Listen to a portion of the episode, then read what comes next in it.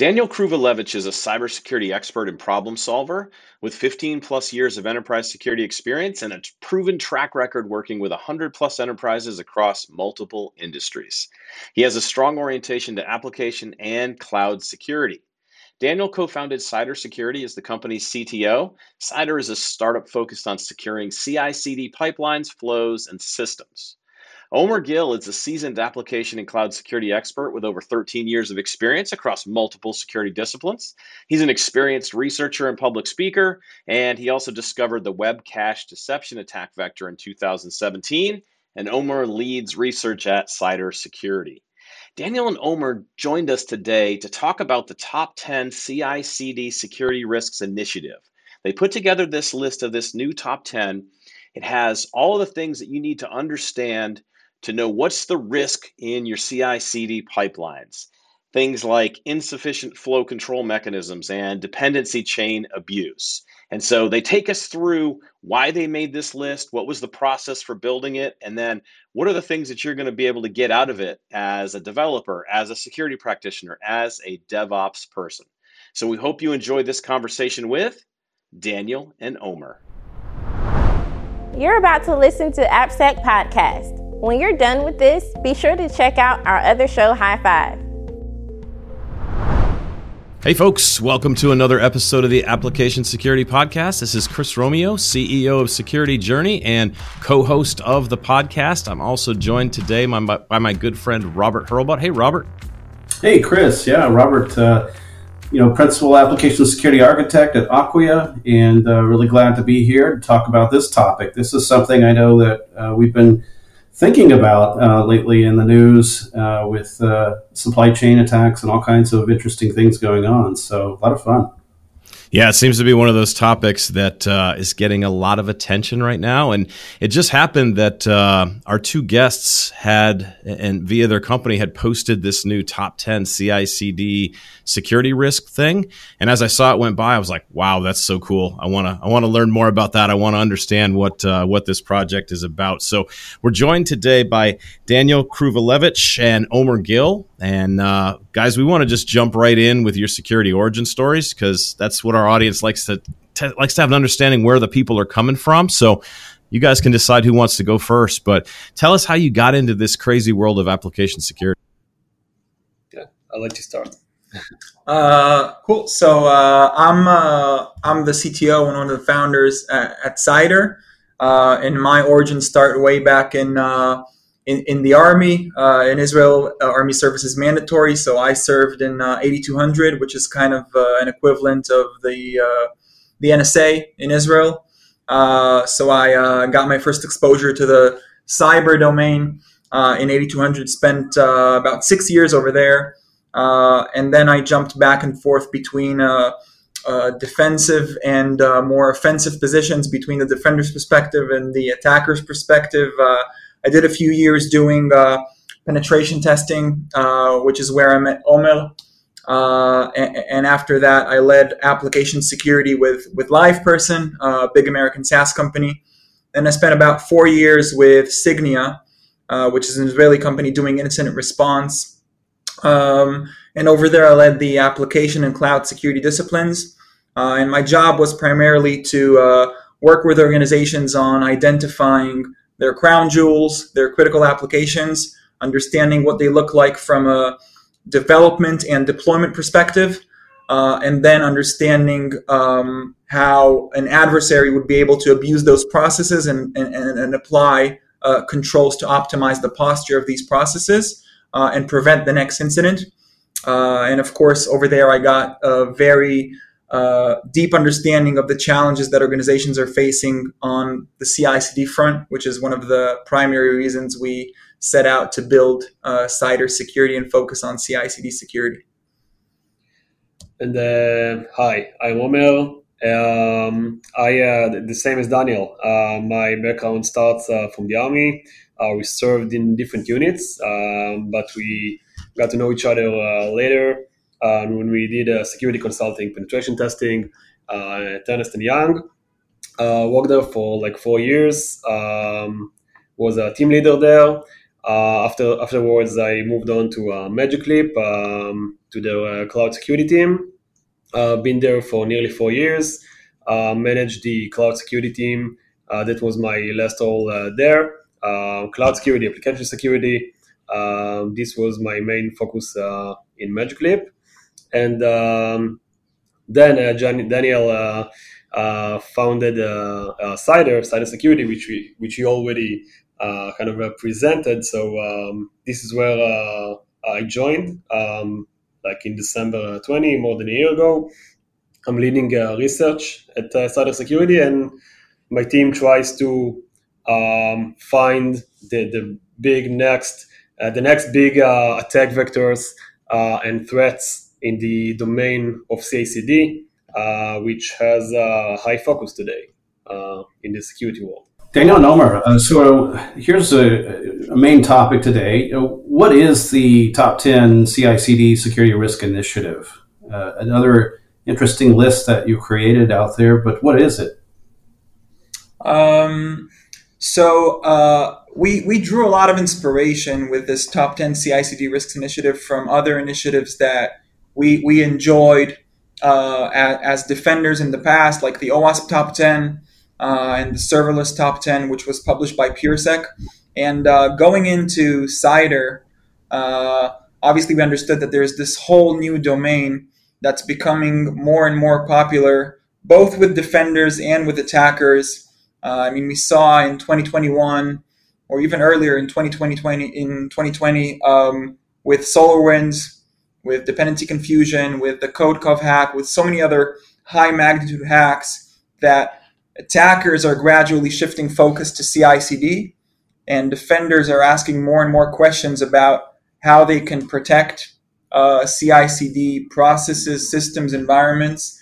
And I think traditionally, when uh, when defenders, when AppSec practitioners uh, were asked what it is that they spend their day to day doing, uh, the primary area of focus was the code, was you know implementing scanners uh, that find flaws in the code and, uh, and, and you know doing secure design or secure architecture reviews for the applications being built. But then CI/CD, that whole process of getting code from the developer's workstation, from the SCM to production, was for a long time um, I wouldn't say neglected, but outside the scope of what application security practitioners were thinking about. And it was also outside the scope of what was considered to be the organization's attack surface, uh, which for many years made sense uh, before CI/CD kicked in, before you know so many automations replaced manual processes, before there was such a thing as infrastructure as code and automated deployments. But CI/CD has really uh, reshaped organization's attack surface has created endless new opportunities for attackers, endless new ways to run malicious code in the CI, to get to production. And, and, and so we witnessed even before Cider, but definitely after we started our journey with Cider, we witnessed that there are so many unknowns for defenders about what the attack surface looks like, what this new flavor of risks looks like, what are the new questions defenders need to be asking themselves? And what are the new areas that defenders need to shed the spotlight on? Uh, and that led us to, to, to, to, the understanding that you know our, our, our goal as, as a company that's focused on CI/CD security is not only to build a technology that helps defenders create more secure CI/CD environments, but also create the knowledge and, and, and you know help defenders, help the InfoSec community stir the discussion and spark the discussion about the measures, the controls, the thought patterns that we need to adapt in order to create more secure CI/CD environments. And, and for us, it was obvious that you know this type of artifact uh, is something that we have to create to, to you know to bring our knowledge forward and to stir that discussion. The format of top ten uh, is one that we chose simply because it already exists uh, it already makes sense to people. It's something that you know is precedented.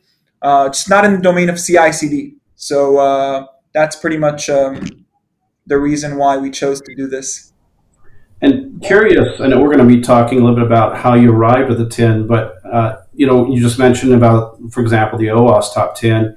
That's changed in the order over the years. Uh, is there a particular order uh, of severity for this list, or, or just really put it together and and uh, these are the things we saw? Yeah, so the top 10 risks, as, as we eventually um, set the order of them, uh, they are set by, by their impact. Uh, eventually, okay. we believe that the first one um, posed the, the biggest uh, impact on most organizations uh, because the consequences of um, exploiting these kind of vulnerabilities and flaws um, pose a great impact uh, to this kind of environment or organization, and uh, the probability that it's going to happen uh, is higher than other risks in the list. Um, so yeah, uh, we, we think that like the first one is, is the most impactful, um, and we also know that there are other risks besides the top ten, but we know that. Um, this world of CI/CD security is so premature at the moment in most organizations that you need to start from from somewhere. This is why we get at the top ten list, uh, something that everyone uh, can can focus on and, and start start protecting the, the environments from from from this uh, from this spot. So if I'm a developer, so we have some people in our audience that are new to application security, they're developers, maybe they just got out of college, or maybe even if I'm a, a seasoned application security person, what's the value proposition for me in checking out this document? Like what am I what am I going to take away? What am I going to get from it? Uh, and what's what's the value to me to, to examine this document and, and learn and, and absorb all that information? Um, so it's a good question. I think it's interesting that you pointed out um, uh, developers as, as, the audience because you know that was our intent as well. Intuitively, the target audience is security practitioners because they are the ones that need to focus on security risks. But I think you know with with shift left and and, and, and with the whole um, shifted mindset of the relationship between security and engineering teams, a lot of the responsibilities and the ownership of, of you know securing uh, engineering processes uh, is, now with with developers with DevOps. And, and, and, so you know I'm glad that you pointed it out because our target audience is both security and engineers. And uh, and I think as far as you know the the insights that engineers uh, could have around this document are first of all understanding that CI/CD the systems that they're working with uh, the code that they're shipping to production has a significant uh, importance or weight uh, in an organization's attack surface. So engineers and DevOps practitioners have a, a, a big responsibility in making sure that they're equipped with the right knowledge, the right tools, the right capabilities, the right relationships with security uh, to make sure that you know they have the appropriate security guardrails and that they're not making mistakes and that they're not um, taking uh, measures that might have the potential to increase the attack surface. Um, now, as far as the actual measures that they need to take, I think you know this this document is is a very good resource in helping them get acquainted with how the same building blocks that they work with on a day-to-day basis, the SCM repo or the CI pipeline or the package in npm or you know it's it, it, it, it's those building blocks that they know and use on a day-to-day basis but didn't think of the security aspect of using them. They now understand what it is i need to think about when i define ci pipelines when i configure permissions on a repo when i configure my uh, package manager client my npm client to work with npm uh, and, and, and, the more they get acquainted with with with the mindset, with the security building blocks, the better they're going to be eventually in in in you know in in instilling security as part of their day to day. So I think it's not just about the actual technical bullets in the document. Uh, it's more about reading through the document and, and, and kind of getting a better understanding of the attacker's perspective and, and kind of sorting in their heads those building blocks that will allow them to think about security uh, in a more effective manner. Mm-hmm. Yeah, and, and you so you mentioned uh, SolarWinds, CodeCov in in the context of CI/CD systems, and so I'm curious with with both of you coming from a pen testing kind of breaking background, why do you think that the attacker's mindset has switched towards engineering systems you know from you know i'm from the the early days of security in the 90s when you could get into a windows domain in like five minutes. Like anybody could. They just download a script and like oh look i'm the domain admin. Great. Like but but what's the what's the world like what's changed in the world to make attackers focusing on these engineering systems? This is one of our favorite questions and actually you um, you just mentioned uh, one of our favorite uh, examples uh, that mainly daniel uh, likes to uh, to mention. Um, yeah, we, we believe that um, today, um, similar to what you just said, um, that CI/CD today is like Active Directory uh, as it was 10 years ago. Um, as you said, like around 10 years ago, an attacker that uh, got access to a domain user, and it could be any domain user, not necessarily a domain admin, he could reach uh, he could uh, take over the domain, uh, obtain access to a domain admin account, probably in a few minutes or hours. I'm not saying that it doesn't happen today in red team in red team assessments or in actual breaches. It still happens, but today um, this whole domain got uh, a lot uh, much, much it's, it's much more, more mature. So that, that it was a few years ago, uh, both from the vendor side, also from the perspective of, of um, the um, some um, application security vendor, uh, sorry, um, uh, security vendors in general that try to protect against these kind of threats. And today, for attackers, it's much harder uh, to um, gain access to um, uh, to uh, to control the domain or add to, to, gain access to other sensitive assets in the network. Uh, because also defenders have, has a lot more uh, tools and knowledge to protect against these kind of threats. And um, when this uh, when this uh, trend is um, when, when we see this trend uh, happening, attackers need to find their path to sensitive assets and to production where the data is, where, where eventually the money is.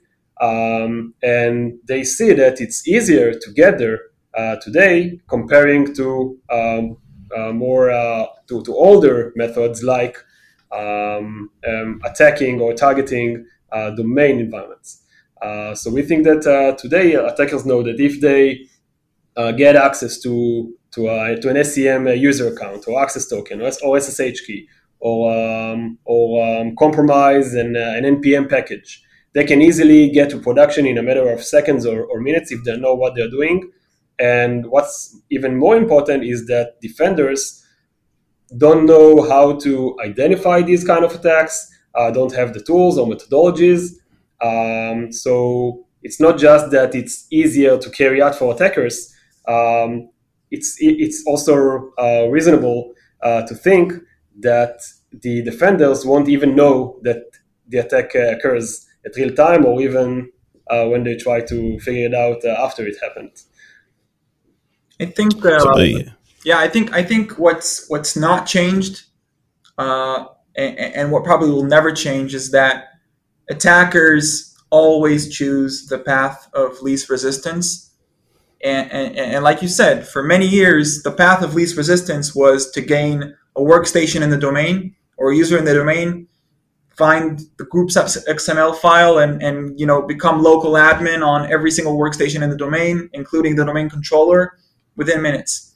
Uh, but you know that's not the path of least resistance anymore, and it hasn't been so for a while. Uh, defenders have a wide array of products and methodologies to detect, prevent, hunt down these types of scenarios.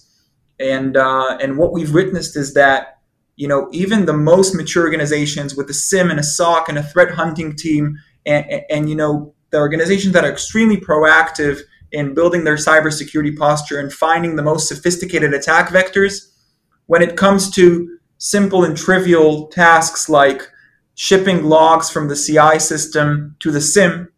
Uh, or, or, or, looking for potentially malicious uh, deployments to production, there's nothing there. There are giant blind spots. And, and, and I think what's also unique to the context of CI CD is that the amount of opportunities for attackers over time is, is, is growing exponentially with you know with infrastructure as code and GitOps and all the automations and the ratio between how fast the uh, domain of opportunities for attackers is growing versus how quickly defenders are adapting is is you know it's not linear and uh, yeah. you know think about something like dependency confusion dependency confusion allowed you know white hats but also probably hackers for a long time to run malicious code run malware on millions of ci environments without even having any sort of access to the environment with nothing, simply by uploading a malicious package to a public package repository. And then that's it. Millions of CI systems are running malware. Uh, and, and, and, so the ease of um, exploitability of some of these vectors uh, versus how well um, defenders are, are, are equipped uh, to to to know about, to identify, to prevent these types of vectors is really what's shifting the focus of attackers uh, to to CI/CD because there's so many opportunities over there uh, and, and, and, so little uh, or, or, or you know a relatively low level of maturity with most defenders.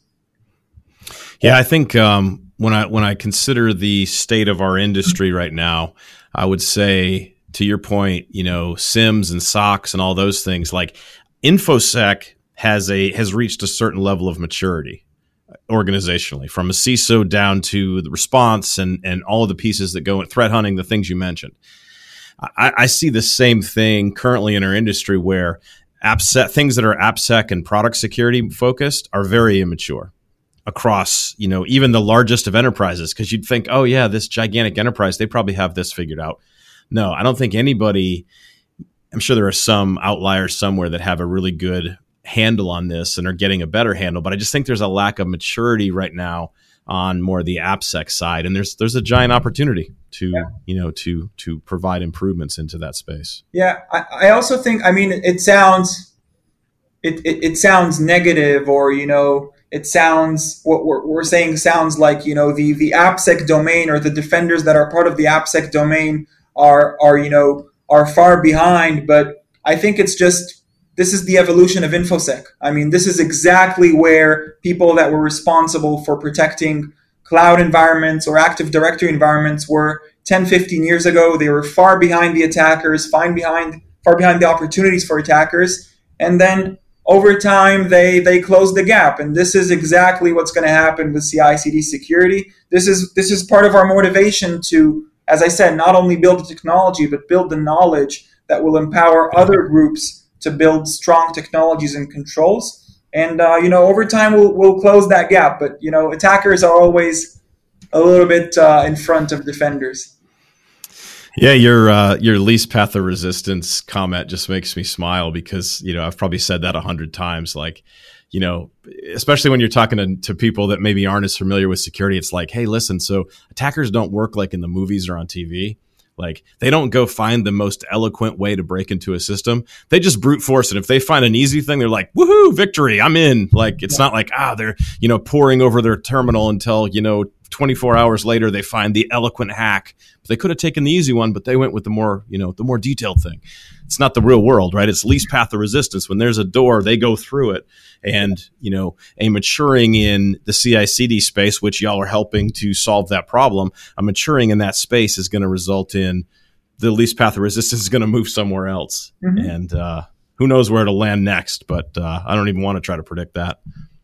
So uh, let's uh, dive into the top 10. What was the process for selecting these? Uh, you mentioned a little bit about, you know, in terms of severity and so forth, but, but how did you arrive at these particular 10? So um, the when we initiated the process, uh, we, we had uh, more than a few risks in mind that we knew that should be uh, part of the top 10 or at least to be candidates uh, to be included in the final top 10 list. Uh, but we wanted to do a comprehensive job finding them and consulting with as many experts as we can uh, to eventually set up the uh, best list that represents the actual biggest risks uh, in this domain. Uh, we started with brainstorming, Daniel and myself, brainstorming on the all, all, of the public hacks, all of the hacks that went public in the recent few years. Many of them happened in in 2020 and 2021. Uh, but there were some CI/CD hacks that went public uh, even before that. Um, uh, there are more, more than a few. I mean, um, I think it was uh, dozens or even hundreds of public attacks, and I'm sure that there are a lot of attacks that never went public. But we we read each one, uh, analyzed them, and started uh, categorizing them to to the different risks that we believe led uh, to to um, to these attacks to to occur. Um, afterwards, we, we saw after we analyzed all of these attacks um, and also added our own risks from our own experience working with environments of, of customers uh, from our experience. Uh, we, we had a big list of risks um, that we saw which were which one uh, were more popular in the biggest uh, in the high in the more high impact attacks and which one uh, were, were, less impactful. And this is the, the place where we gathered the first um, the first draft of the of the top ten list. Uh, started started writing it down, um, but then you know we we did a, I think a comprehensive work, but we wanted to, to consult with security experts. Uh, this is where we started uh, approaching um, people from around the world, from uh, CISOs of uh, huge companies uh, with lots of experience from from, um, from from their roles and also engineers, security engineers and DevOps engineers that we believe that we can um, their um, that, that we definitely should should consult with. Um, and eventually we had, I think, um, f- around 15 uh, people um, that wanted to join our reviewers list. Um, you want to mention some of these uh, reviewers? Um, yeah. Yeah. yeah. So, uh, so, yeah, we, we were fortunate enough to to collaborate with um, with some of the world's top experts on application security. We worked with the CISO of Atlassian, uh, with the person that leads application security at Netflix, uh, CISO of Lemonade, CISO of Relativity. Uh, there's a long list. You can find it in the top 10, but I think the uh, the general sentiment or notion behind all of this is that we wanted to make sure that if we're making this big contribution to the infosec community, uh, obviously we have we have a wide perspective and, and gained a lot of experience over the years, but we wanted to make sure that you know it is as relevant uh, as possible to as many different contexts as possible, and this is why we were extra diligent in first of all identifying uh, and, and reading and seeping through uh, as many uh, anatomies of, uh, of public uh, hacks that were exposed. Um, and, and, you know, you can see all the references and links in our document, but, you know, we analyzed these hacks one by one, understanding what went wrong, what capabilities the attackers had, what capabilities the defenders had.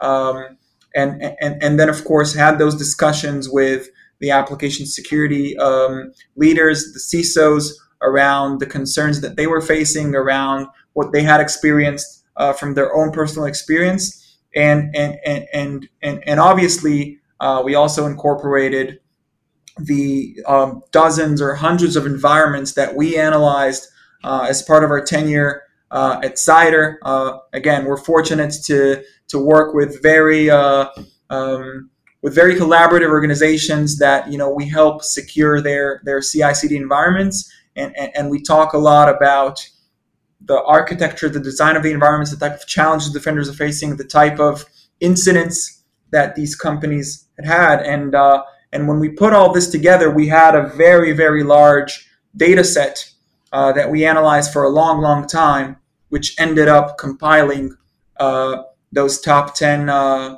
those top 10 risks and, and, and it took us a while to get to a point where you know we're in consensus because putting together i think 17 different opinions uh, is is is not trivial. But we, we you know we all realize that it's worth the effort uh, because the final result is going to be very uh, you know reliant on a very very wide data set and, and, and is going to be relevant to a very very wide um, portfolio of organization types and levels of maturity. Uh, so I think yeah that, that that was the process in a nutshell.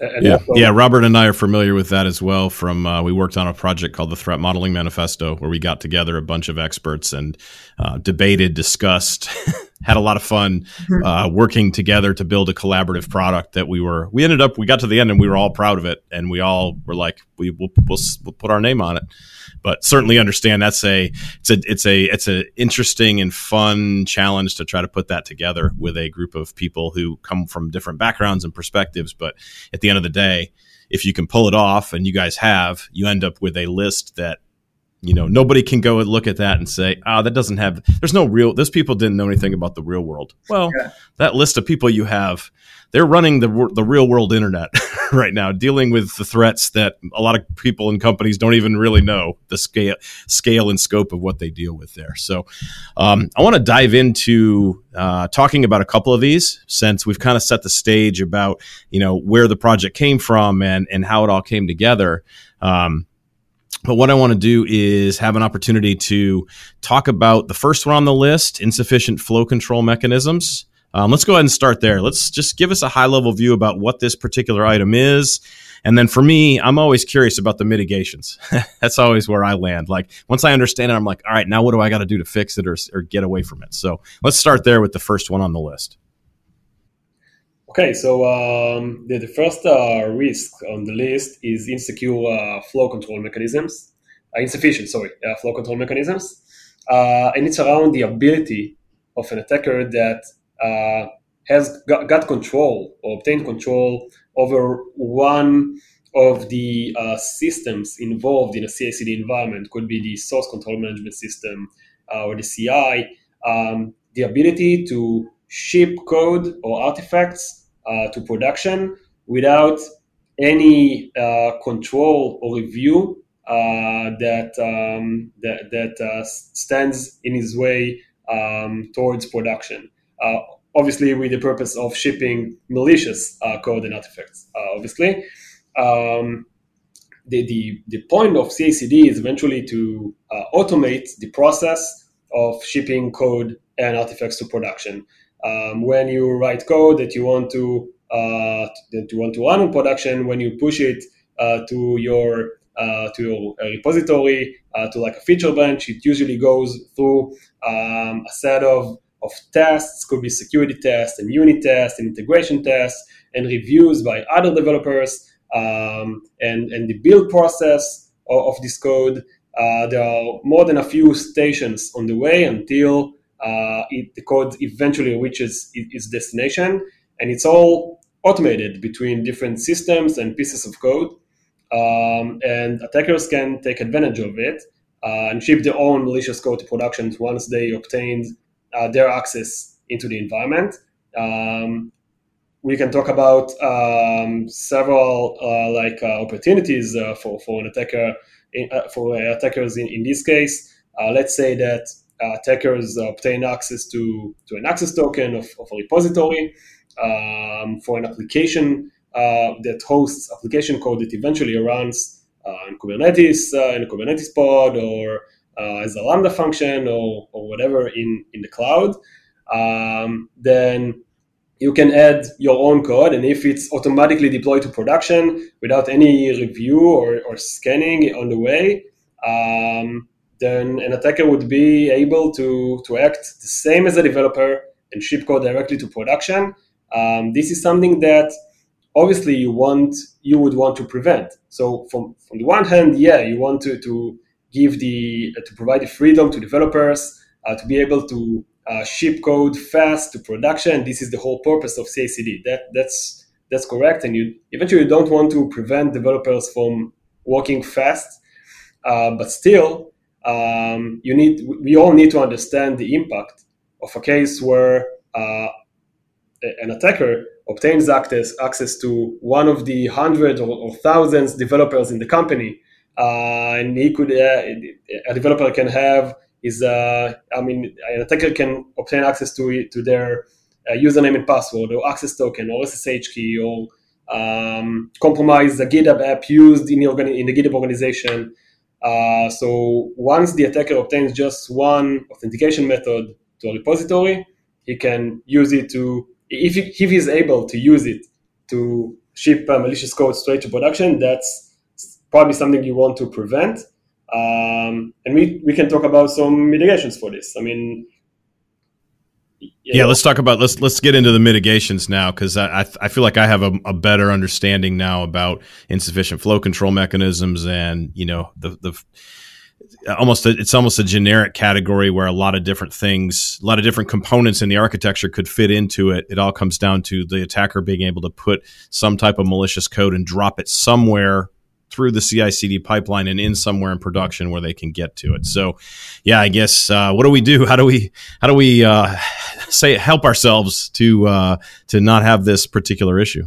I think uh, just I mean before the actual tactical measures, I think, uh, and this goes back to your point about you know what type of things developers need to think about when they're reading the document. I think one of the special things about the mindset that we've adopted at, at Cider and, and, and, you know, just general the place where the industry is going as far as CI/CD security is that we're adopted we're adopting the understanding that the source control system, the CI systems, the systems that were perceived uh, for many years as outside the scope of what security teams need to be concerned about, they are now the path to production. Uh, and they are now the best avenue for attackers to get to production. And we need to consider for example, GitHub or any other source control uh, system, they are for many years now no longer a version control system that you know is is just a system where developers collaborate together on code with versions and, and so on and so forth. No, it's a gateway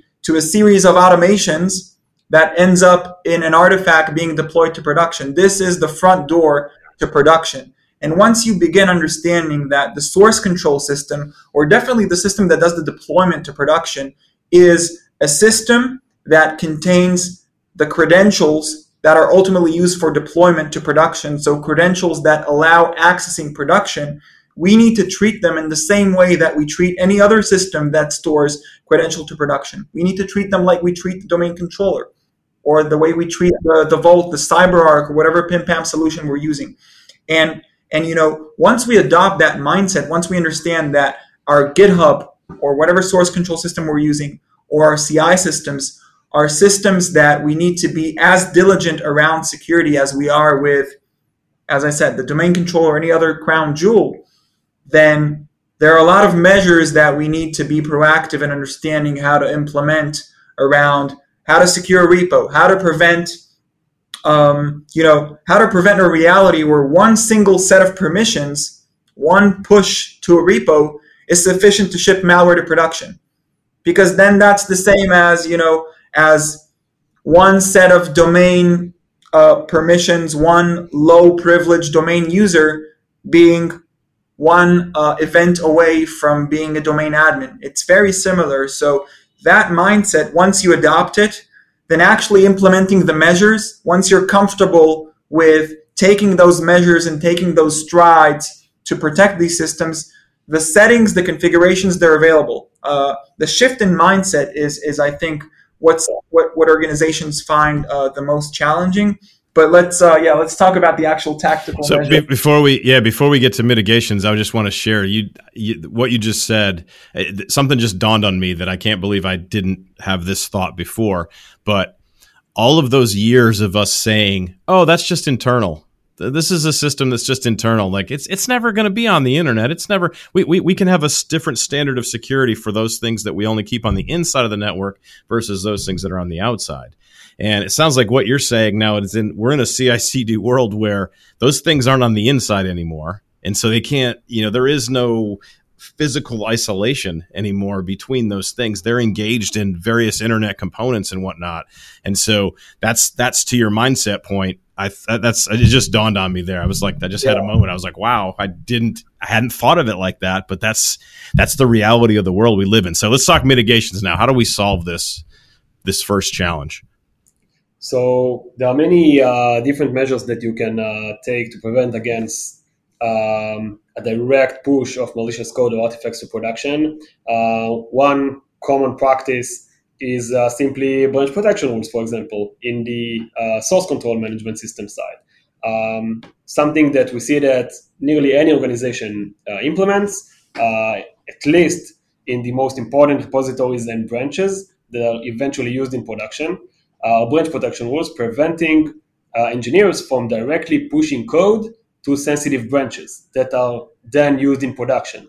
Um, for example, you have a repository with the main branch uh, when you push code to the main branch, there is a pipeline being triggered, uh, building, testing the code, then shipping it uh, to production. Um, usually, uh, most most engineers or all engineers can directly push uh, code to this sensitive branch, but they have to push code to a feature branch and then create a pull request, uh, um, get approvals from from doing the peer reviews, and only then uh, they're able to um, introduce and merge the code uh, to the main branch will ship it which will ship it to production. Um, i think that this common practice which is eventually a, a, manual review not necessarily there are some other practices there. You can also uh, add uh, security scans in this uh, phase of, of creating a pull request um, but this phase of manual review when people on your team uh, review the code that you introduce this um, this gives a, a, hard time for attackers uh, introducing their code that will eventually uh, will be pushed um, through automation uh, to production. So making sure that any branch that eventually is eventually shipped uh, to production is protected, and you have to, to receive at least one review from your peers uh, in order to merge it. Uh, that's a common practice that many organizations use. Um, but of course, you need to make sure that uh, you have this practice in place on all of your sensitive branches, in all of your sensitive repositories in your organ- in organization. And this could be a challenging task when you have thousands of repositories or, or and hundreds or, or, thousands of pipelines uh, in a medium-sized organization. Uh, it could be uh, hard to to achieve, but that that's that's a common practice today. Another example a quick example is that um, let's say that you protected your sensitive branches uh, and you have security scanning, um, and when the pipeline is triggered, um, let's say that it builds a container image and stores it in a container registry. Uh, then this image is uh, fetched and deployed to production by a deployment pipeline. Um, you, you, can say, okay, there, there, are reviews and scans in place to make sure that this image was reviewed and there are no vulnerabilities inside uh, when this image was stored on the container registry. But what happens if um, some user that the attacker obtained access to has direct access to this container registry, and the attacker can uh, directly store a malicious image there that will be then fetched by the deployment pipeline uh, and uh, deployed to production. In this case, this whole pipeline and the protection there became become worthless because an attacker can just bypass the pipeline restrictions and uh, put malicious and create a malicious artifact in the registry, which will be deployed by another pipeline later on. Um, so you need to think of all of the moving parts in a pipeline from code to production. Uh, it's not just the first phase of triggering the pipeline or the connection between the repository and the, and the CI. There are many moving parts uh, and it looks different in any organization. Uh, so it's it's challenging for an attacker to map all these different attacks and understand uh, how it looks like in in their organization. Um, but it's possible, and this risk, uh, the insufficient control mechanisms risk, um, details um, uh, various types of attacks um, that needs to be considered. Yeah, I mean it's it's a an argument for threat modeling the threat modeling the CI/CD pipeline, and and the top ten that you've put together is a great input to people like Robert and I that are threat modeling fans to be able to absorb no, another pitch to for people to go out and examine this document is this is now input for you as you're looking at a CI/CD pipeline to start looking for what are the threats, how are we going to mitigate these. Um, I'd love to spend literally the rest of my day and go through all 10 of these. I'm, I'm not joking. I would love to literally stay here and do an eight hour podcast where we go through all 10 of these, but I know we don't have time to do that. And so I just wanted to, we wanted to go through one of these so that our audience gets a feel for what they're going to find when they go. There's nine more of these that we haven't even talked about yet. So this is, this is an advertisement for the top 10 CICD because you saw one. Now you can go absorb the other nine. Um, I really had two more questions. I know we're getting towards the end of our time here. I wanted to make sure you got a chance to talk about uh, CI/CD Goat because Daniel at the beginning when we were talking about you know the impact for developers and how that comes together. Um, tell us your kind of the philosophy that you have about what CICD Goat's going to do together with this top ten list to really help developers understand this stuff. Uh, sure. So I think um, you know we realized as defenders uh, before Cider that if you want to be a good defender, you have to adopt um, the attacker's perspective, and you have to be uh, familiar with the way uh, attackers think. Uh, otherwise, what you're doing is never going to be relevant uh, to to your risk um, landscape, and, and I think beginning to adopt the attacker's perspective with CI/CD uh, is you know learning the theory, understanding the the building blocks that comprise um, the way attackers look at CI/CD as an attack surface, and for that, I think the the top 10 is a great artifact. If, if you don't know the way attackers think and what type of risks um, attackers are looking to exploit when they look at CI/CD, then probably reading the top 10 will, will be very beneficial in, in, in beginning to think like an attacker, but obviously theory is never enough.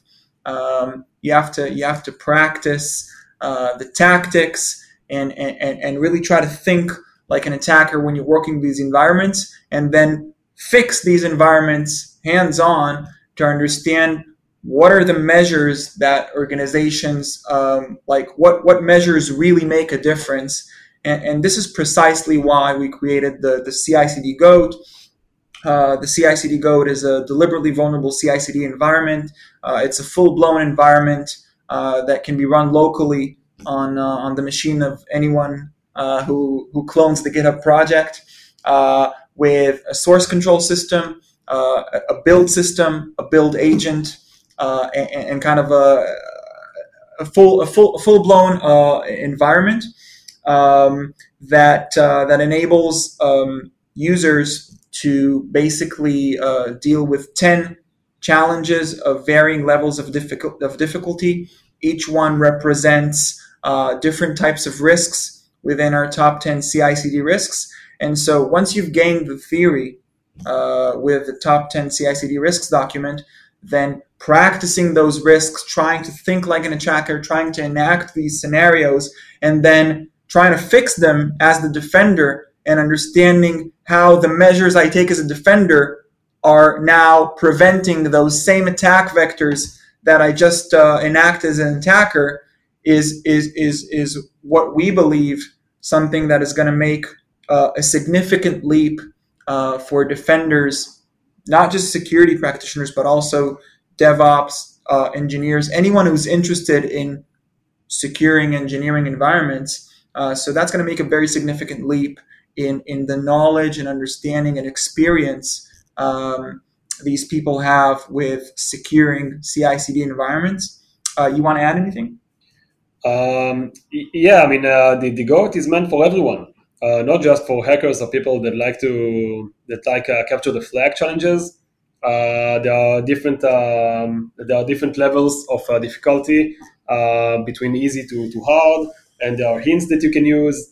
Um, and it's mainly uh, super fun to uh, to solve. Um, you you can easily like in, in two minutes uh, you can run uh, you can um, have the entire setup on your machine. It's all Docker based, um, so it's really really easy to to start uh, working with it. Is to start working with, and I uh, encourage you all to to try it. Yeah, love it, love it. So. Um, to I guess the the call to action I'm going to throw back to our audience right now is you know, you've heard about the top 10 CI CD risks that Daniel Nomer have put together uh, via Cider. And uh, so go out, check it out, and read it, absorb it you know, you heard a number of reasons why uh, developers, security practitioners, DevOps, everybody that's involved in this process needs to absorb this information and, and really gain this awareness because we know, as we talked about, least path of resistance right now is the CI CD pipeline. So, Daniel Nomer, thank you for uh, sharing this with the industry and sharing your knowledge with us today. And we look forward to following along with all the other cool things y'all do in the next uh, next year sure. along the way. So thanks. Thank it was very fun talking with you guys. Yeah, thank you. Thanks for listening to the Application Security Podcast. You'll find the show on Twitter at AppSec Podcast and on the web at www.securityjourney.com slash resources slash podcast. You can also find Chris on Twitter at EdgeRoute and Robert at Robert Hurlbut. Remember, with application security, there are many paths, but only one destination.